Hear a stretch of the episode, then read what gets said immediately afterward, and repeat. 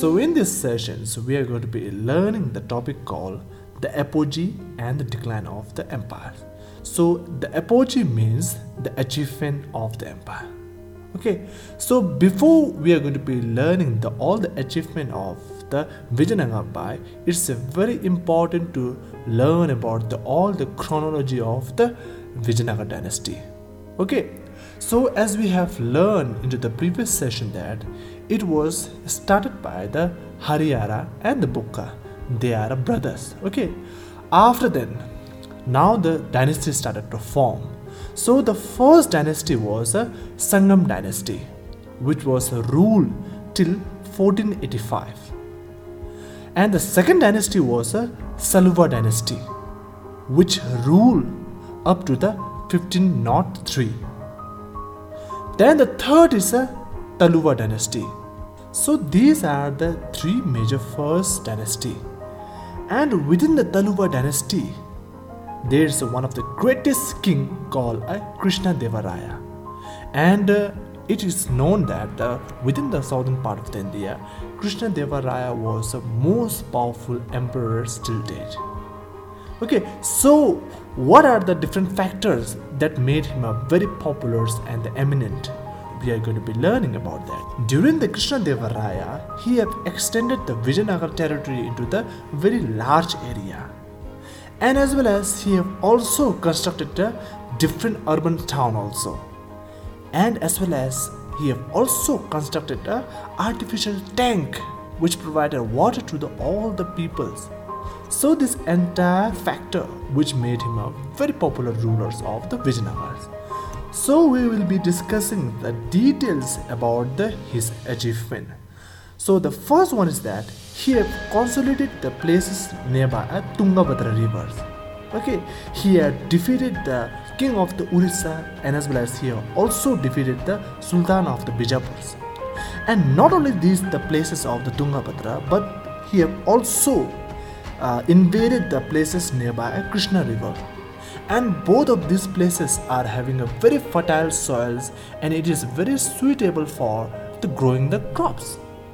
So this is his first achievement. And his second achievement is that during his period, when he was ruling the Vijayanagar, the entire state becomes a very flourished and the, all the societies was very peaceful during his time. Okay, so that is his second achievement. And the third achievement is that he have built a, one of the greatest gopurams Gopurams is basically a gateway, gateway that was constructed just before the uh, temples. Okay, so in the coming sessions, we are going to be learning so which gateway he have established into the Vijayanagar. Okay, so his fourth achievement is that he have built a suburban town called a Nagalpurams, and uh, this cities was given after his mother names okay? So this is also his one of the another achievement. And the uh, the fifth one is that he have also established a the artificial tank called a Kamalapuram tank okay? And through this Kamalapuram tank the entire city is getting a water so these all are the factors which made the Krishnadevaraya as one of the popular and one of the greatest emperors of the Vijayanagara Empire. But however, during the 1529, the Krishnadevaraya he died, and after him, the Vijayanagara Empire's the lineage was transferred to the Aravidu dynasty.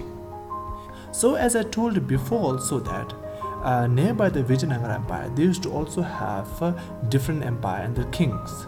So they used to have frequently battles for the certain places.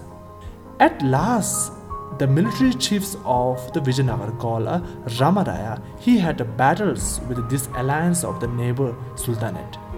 Okay, so that battle is known as a Talikota battle. And after this, the Ramaraya, he was defeated into these battles, and this is how the entire the Vijayanagar empire was collapsed.